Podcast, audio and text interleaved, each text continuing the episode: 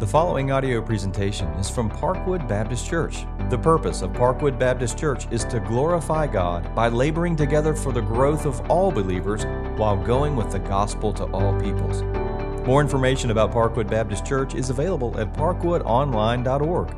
That's parkwoodonline.org. Good morning. My name is Joseph Anderson. I serve here as a pastoral apprentice, and it is my absolute pleasure to be here with you all this morning. So, if you will pull out a Bible, um, you will need that this morning. If you are a guest or you just don't have a Bible with you, you can look under the chair backs. We will be in Ephesians 2 1 through 10 in the chair Bible. That's on page 976. And uh, while you are getting there, I'm going to tell you a quick story. Okay? You ready? All right. So, when I was a kid, I had issues. Like, I'm pretty sure my parents questioned if I was all there at times.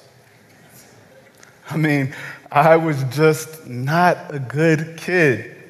Fights, disobedient to my parents, multiple trips back to my house in the police car illegal activity, the whole shebang. And see, a lot of you guys would have no idea about that for me. So, parents, keep praying. There's hope, okay?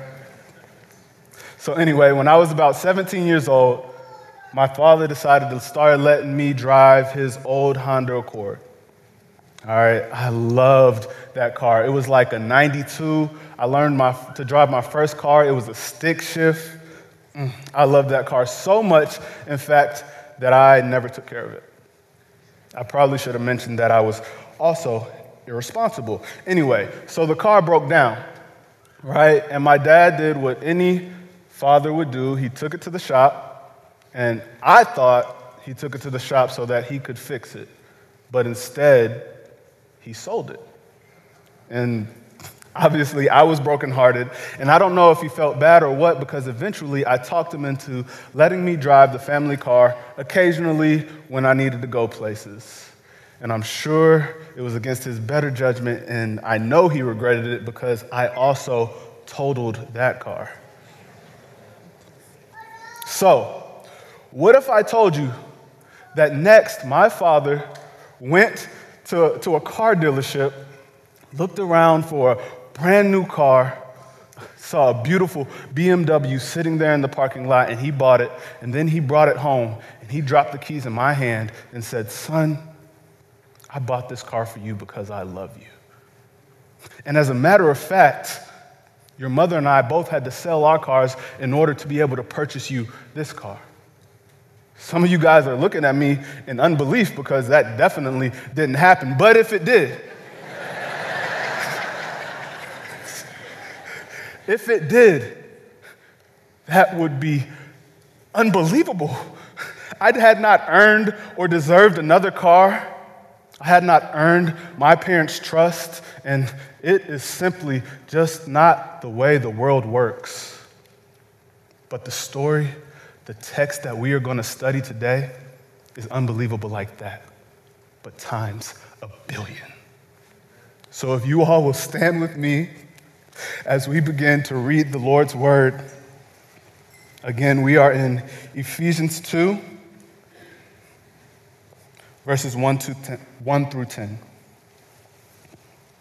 And you were dead in the trespasses and sins in which you once walked, following the course of this world, following the prince of the power of the air, the spirit that is now at work in the sons of disobedience, among whom we once lived in the passions of our flesh carrying out the desires of the body and the mind, and were by nature children of wrath like the rest of mankind. But God, being rich in mercy because of the great love with which He loved us, even while we were dead in our trespasses, made us alive together with Christ. By grace you have been saved and raised us up with him and seated us with him in the heavenly places in Christ Jesus, so that in the coming ages he might show the immeasurable riches of his grace in kindness toward us in Christ Jesus. For by grace you have been saved through faith, and this is not your own doing. It is a gift of God, not a result of works, so that no one may boast. For we are his workmanship created in Christ Jesus for good works, which God prepared beforehand that we should walk in them. So, you all may be seated. Let us, let us pray. My God, you know how desperately I need your grace. You know how desperately we all need your grace. And so, Father, as I proclaim the gospel this morning, I pray that by grace you would penetrate the hearts of your children and the hearts of unbelievers, that those who are dead in their sin would walk out of here changed, and that those who have known Christ will be overwhelmed by the lavish grace that you have poured out on us in Christ. We pray all these things in your name, Jesus. Amen. So, the main idea of the text today is the powerful grace of God in salvation raises hopelessly dead sinners to newness of life in Christ. So, we will start with our dead and powerless condition in verse 1. It says, And you were dead in the trespasses and sins in which you once walked, following the course of this world, following the prince of the power of the air, the spirit that is now at work in the sons of disobedience, among whom we all once lived in the passions of our flesh, carrying out the desires of the body and the mind, and were by nature children of wrath like the rest of mankind. So, Paul here is writing, presumably, to a predominantly Christian audience and that would account for the reason that he uses past tense. Were dead, once walked, etc. And I would also assume that in a room this size, there are scattered throughout Christians walking faithfully with Christ. But I would also dare to assume that there may be some here who are unsure. Maybe some of you are here visiting, trying the God thing out. And let me just say that we are so glad that you are here. But I say all that today to say that in this section, I will predominantly use present tense because, Christian, we must remember who we were. And for those of you who are searching, let me, as graciously as I can, take this opportunity to lovingly level with you about who the Bible says that you are. So, let's pause for a moment. Maybe pretend like we're not in church or like we're maybe the original audience. And what if somebody said something like this to you? Like, what is Paul talking about? We're not dead. We don't follow the world, and we certainly do not follow the devil. Maybe, maybe this was applicable to this audience in like 19 AD, but this is America. It's 2019. We are autonomous. We are free. We make things happen, and in our heart of hearts, we believe two things that we are the maker of our own destiny, and deeply rooted in that is this that we are the captain of our own salvation. But Paul says, no, you are dead.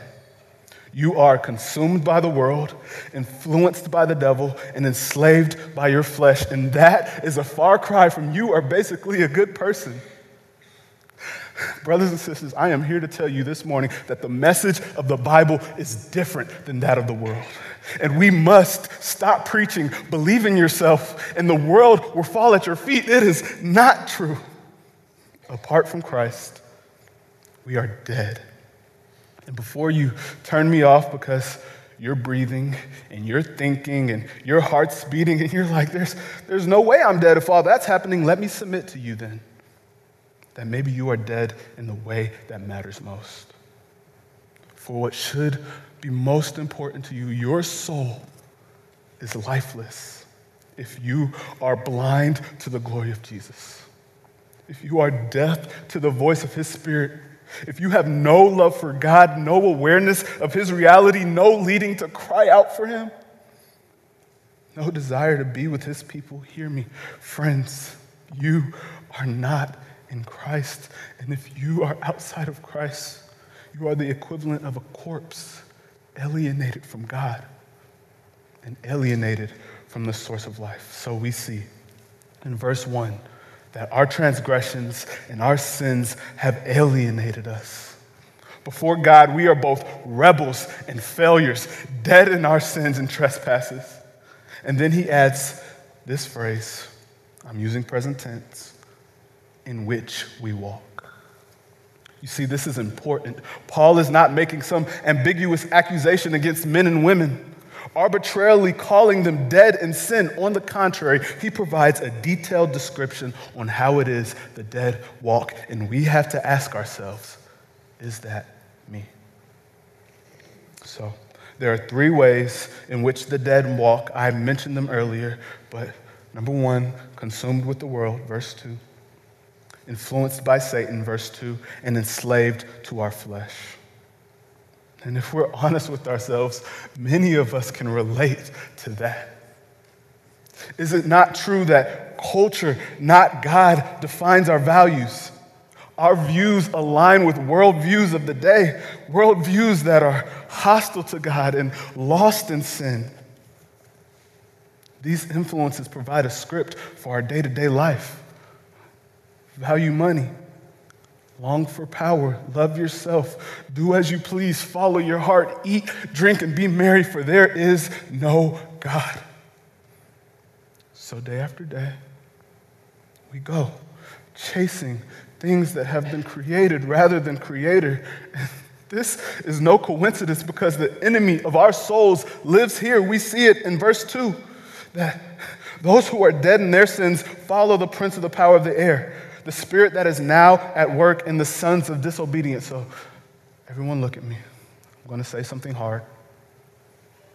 When we follow the course of this world, who we're really following is the devil.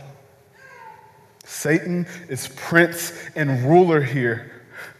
And I know we're in the West and we don't like to talk about the devil, but we must wake up because the most dangerous enemy is an undetected one. And God has graciously put it in the text. We have an enemy who is courting us to sin and leading millions to death, and we prefer to walk largely unaware. Look at verse 2. He is the prince of the power of the air. This is the only time that Paul, or any other biblical author for that matter, refers to the domain of air as the, as the domain of Satan. So, why does he do that? I believe he is trying to make emphatic that our enemy is everywhere. Think about air. It's there when we awake. It's there in the morning with our coffee. It's at our jobs. It's in our schools. It's there when we're watching TV and there when we're going to bed. And our enemy is in all these places, tempting us, luring us, enticing us. And outside of Christ, we are hopeless to fight it. No preacher once said this. Because we share in the nature of sinfulness and exist in the same sphere of rebellion against God, we respond naturally to his leadings and to his influence. We are on the same spiritual wavelength as the enemy. And as if our condition was not severe enough, we are also enslaved to our flesh.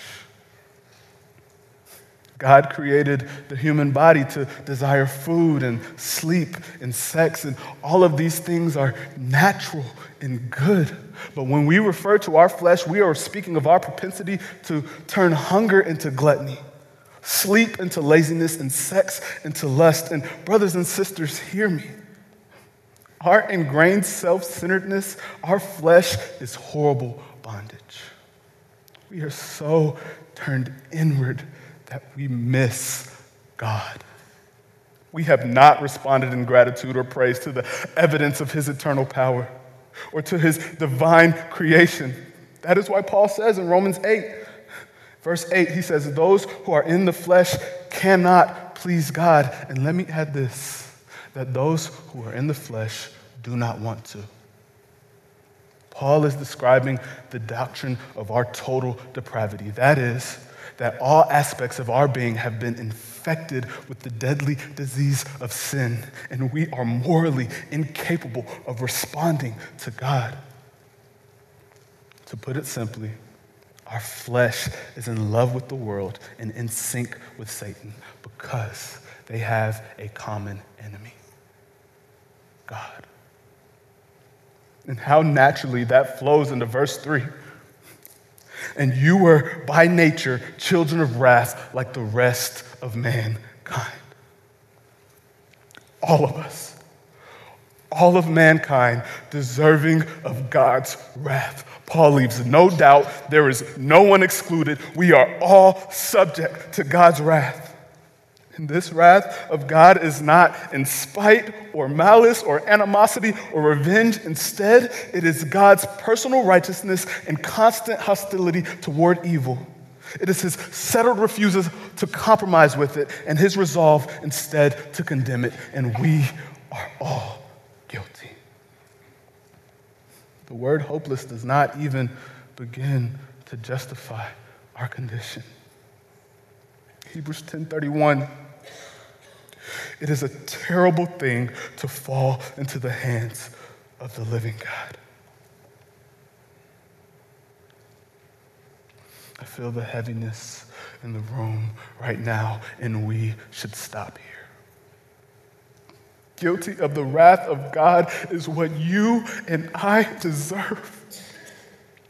But thank God for verse 4. It says, But you, in your wisdom, heard the gospel and made a decision to follow Christ. No? Okay. But you, grasping your sin, made a decision to become a better person. Uh uh-uh. uh We have established what the text says about you and me. We are dead in sin. We are following the world and the devil and our flesh. The text says that we are utterly depraved and powerless to do anything about it. Verse 4 says, But God. That is why verse 4 is one of the most glorious verses in all the Bible. These two words, in and of themselves, in a sense, contain the whole of the gospel. So let us dive in gladly into God's phenomenal intervention. Verse 4. But God, being rich in mercy because of the great love with which He loved us, even when we were dead in our trespasses, made us alive together with Christ. By grace you have been saved, and raised up with Him, and seated us with Him in the heavenly places in Christ Jesus, so that in the coming ages He might show the immeasurable riches of His grace and kindness toward us in Christ Jesus. So feel the intensity and the swiftness of the transition from verses 3 to verse 4. In an instant, we are moved from desperation to hope. And with the gravity of our previous condition of our mind, Paul now transitions to the wondrous mercy of God.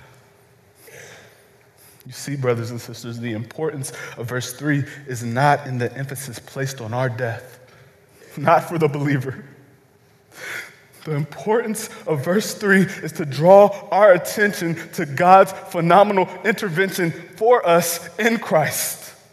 Just like you needed to understand what type of child I was to understand why I did not deserve a new car, we needed to understand the truth of verses 1 through 3 to understand grace. If you got here late this morning and you walked into me saying, and my dad brought me a new car, you missed it. You probably just shrugged your shoulders and sat down, disappointed that Jeff wasn't preaching.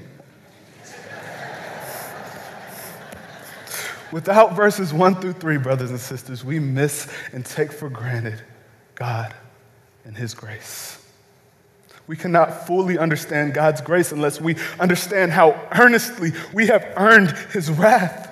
See what Paul says in chapter 1, starting in verse 18. He says, Having the eyes of your hearts enlightened, that you may know, jumping down to verse 19 now, what is the immeasurable greatness of his power toward us who believe. So, brothers and sisters, verses 1 through 3 are there that you may feel the immeasurable greatness of his power toward us.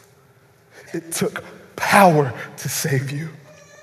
It took power to transfer us from the domain of darkness into his marvelous and glorious light. And it took power to take us from being objects of wrath to vessels of grace. You did not make a decision to do that. You did not make a decision to overcome the world, defeat Satan, conquer sin, and raise yourself from the dead. No, God did that.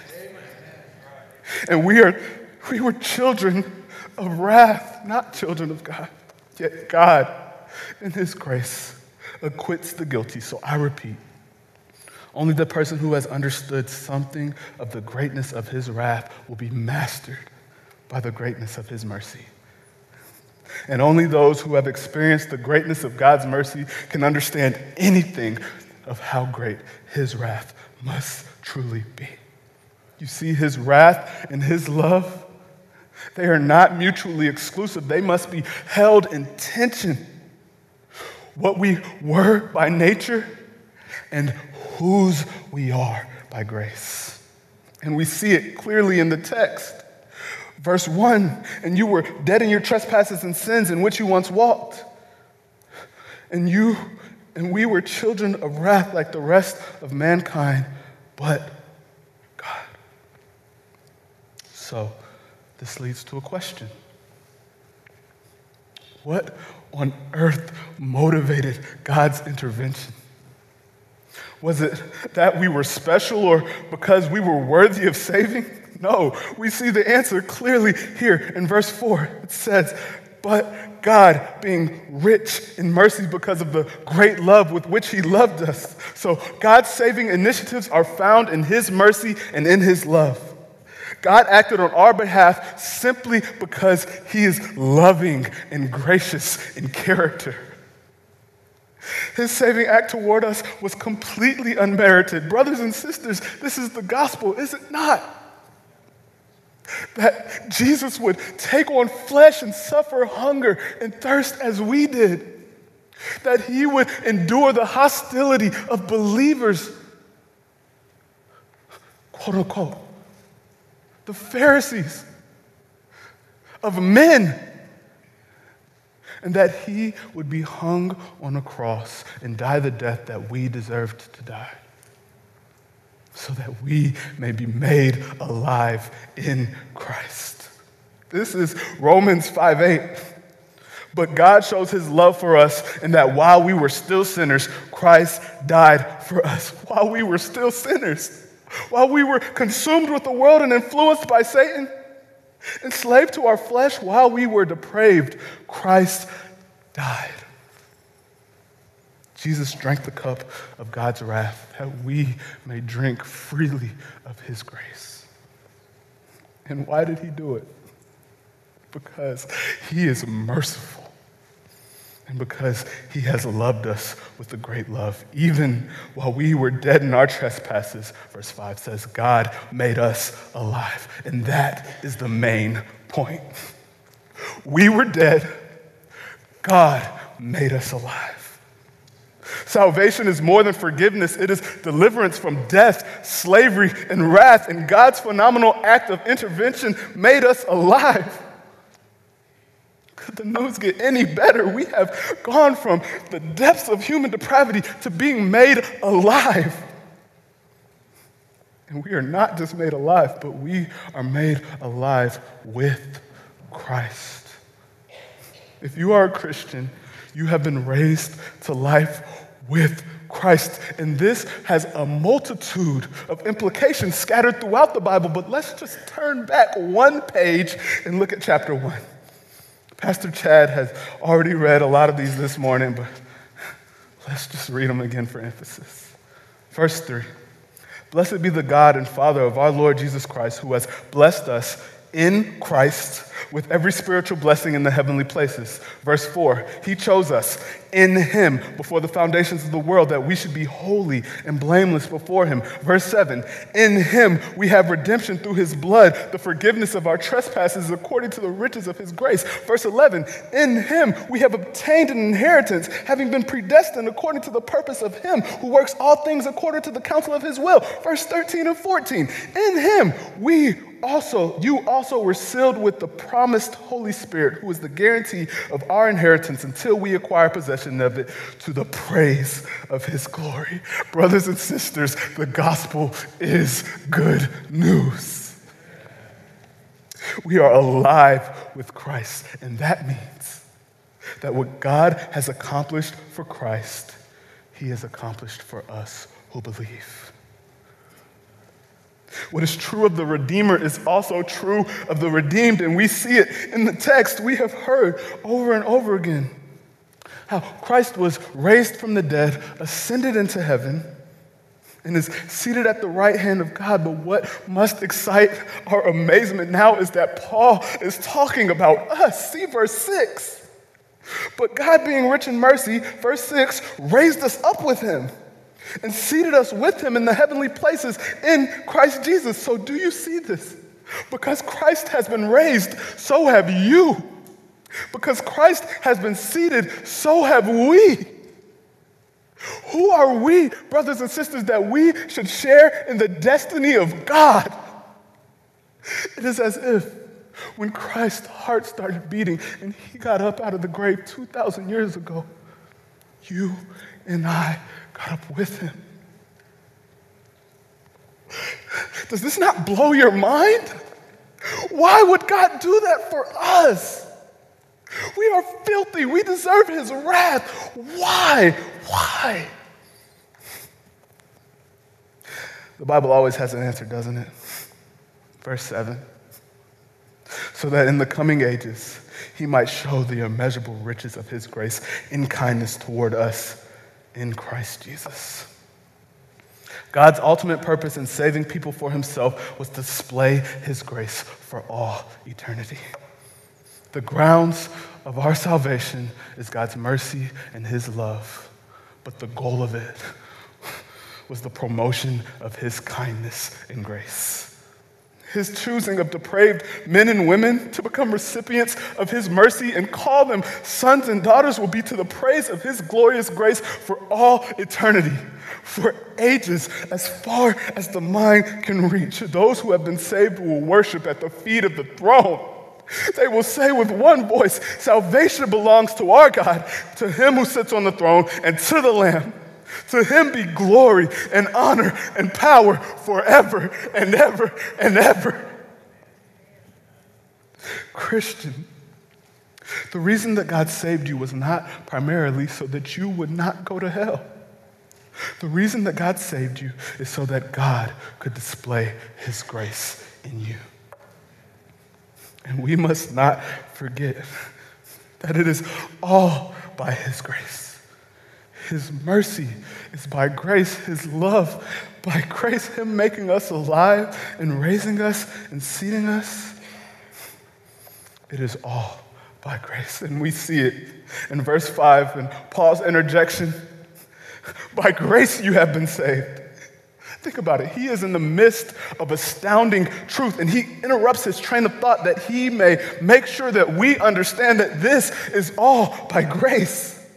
He is screaming from the pages to make sure that you in the front row and you in the balcony understand that you have been saved by grace.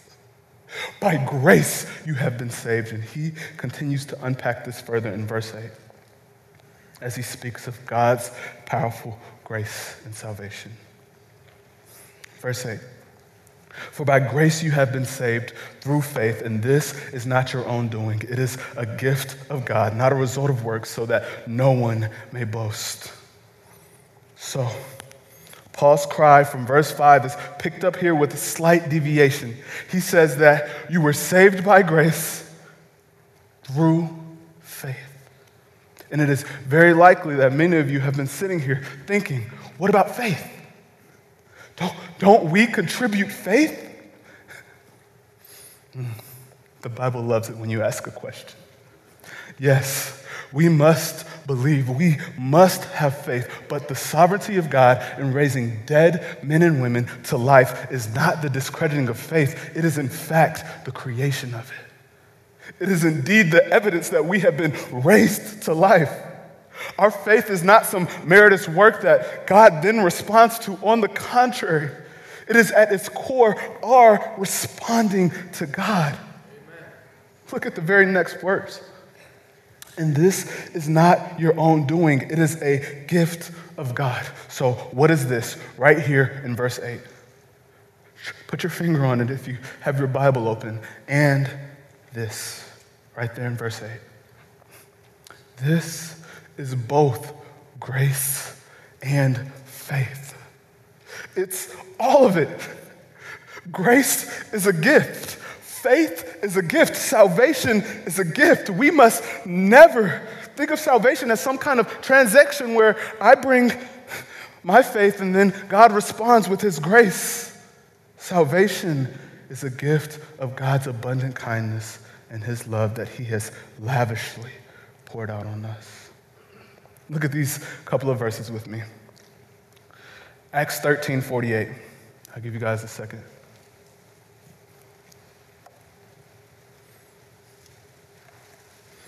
It says this And when the Gentiles heard this, they began rejoicing and glorifying the word of the Lord. And as many as were appointed to eternal life believed. By grace, God has appointed, and many on that day believed because God was gracious. Acts 18 27. And when he wished to cross Achaia, the brothers encouraged him and wrote to display and wrote to the disciples to welcome him. And when he arrived, he greatly helped those who, through grace, had believed. So, brothers and sisters, this is the point that I am trying to make. Faith that we received is a gift from God. It is not the one work that we contribute to our salvation. Saving faith is at its essence our abandoning all of our attempts to save ourselves and casting ourselves on what God has done for us. Th- think about it logically. If our faith were the initiating factor, then verse 7 makes no sense. If it is indeed our faith that prompts God to grace, you know who we would be praising for all eternity? Us. We could honestly boast in that. We were wise enough to believe, or maybe we were humble enough to believe, or we gave the faith, so we deserve God's grace. But Paul makes it clear that it is all a gift that we may not boast. Paul says it well in his earliest letter to the Corinthians. He says, What do you have that you do not receive? If in fact you do receive it, why do you boast as if you haven't received it? And earlier in the letter, he says in chapter 1 And since we have received salvation, this salvation, the one who boasts must boast in the Lord. There is no one who should be exalted in our salvation but God. And there is no one who should be praised for all eternity but God. So, brothers and sisters, let us remember that we have been saved by grace. Last section. God's prepared works for his new creation. Verse 10 says, For we are his workmanship, created in Christ Jesus for good works, which God prepared beforehand that we should walk in them. There is so much I desire to say here, but I will be brief. So we see in verse 9 a negative connotation applied for works, right? We cannot be saved by them. But now it says that we have been saved for good works. So the question is are works good or bad? Yes. Right? To put it simply, works are bad when we seek to use them as a qualifier, either for boasting or salvation. But they are good when they flow as a consequence or fruit of God's gracious salvation. So see this. Though we could never be saved by our good works, it was always God's intention that we be saved for them. Or it could be said like this It is faith alone that saves, but faith that saves can never be alone. And why? Why is that true? Because we are literally created for good works. Christian, you have been created for good works. We are God's workmanship. The word in the Greek is poema. And every time in the New Testament this word is used, it is speaking of God creating something out of nothing. So we are his work of art. We are his poem. We are his song, and we are created. In salvation, Christian, we become a new creation. Don't miss that. Just as God spoke the sun into existence when he said, Let there be light, about eight years ago, he spoke life into these dead bones and bid me get out of my grave. And, brothers and sisters, I am a new creation. And if you are a Christian, so are you. It is 2 Corinthians 4 6. For God, who said, Let light shine out of darkness, has shone in our hearts to give the light of the knowledge of the glory of God in the face of Jesus. When we were dead, we saw no glory in the face of Jesus. But God, but God has shone in our hearts that we may see the power of God's salvation, that we may worship and praise His glorious grace for all eternity, and that we may walk in the good works that He has prepared for us. Those who are blown away by the grace of God walk in new life, doing good works. Because of grace, they die to themselves they serve others, they share the gospel, they love their neighbors, and most importantly, they love the Lord their God with all their heart, mind, soul, and strength. If you show me someone who is walking in the carnality of their flesh, with more joy in creation than in the Creator, and with no desire to do the work of God, brothers and sisters, regardless of what they profess, I will show you someone who does not know Christ. So, how do we respond? How should we respond to the powerful grace of God? It depends on which one of these two people you are. If you are the first, if you are a Christian, then you respond with remembrance. Remember, the grace has been poured out lavishly on you. You were dead and God made you alive. Remember that it took power to save you. Remember that you were saved to display His grace. Remember that you do not deserve it. And remember that you were created for good works. And if the second describes you. If you do not know Christ, I pray that your heart has been compelled by the gospel today. If you look at your heart and you see no real desire for God, I pray that you will respond by pleading for salvation. Cry out to Him for mercy. Plead with Him to save you. Pray that He would open the eyes of your heart that you may see and know Him. Ask Him to make you alive. You have heard the gospel today. Jesus is the only one who saves. It is my prayer that we may respond properly to His grace. Let us pray to that end. Oh God, you know that we need your grace. We need your grace more than we need to breathe. For it is you alone who are good and loving and kind. And oh God, I pray that your power in the gospel will go forth as you promised it would in the lives of men and women today. We ask all these things in your precious and powerful name. Thanks for listening to this audio presentation from Parkwood Baptist Church, located in Gastonia, North Carolina. Please feel free to share this message with others. For more information about Parkwood Baptist Church, visit parkwoodonline.org. That's parkwoodonline.org.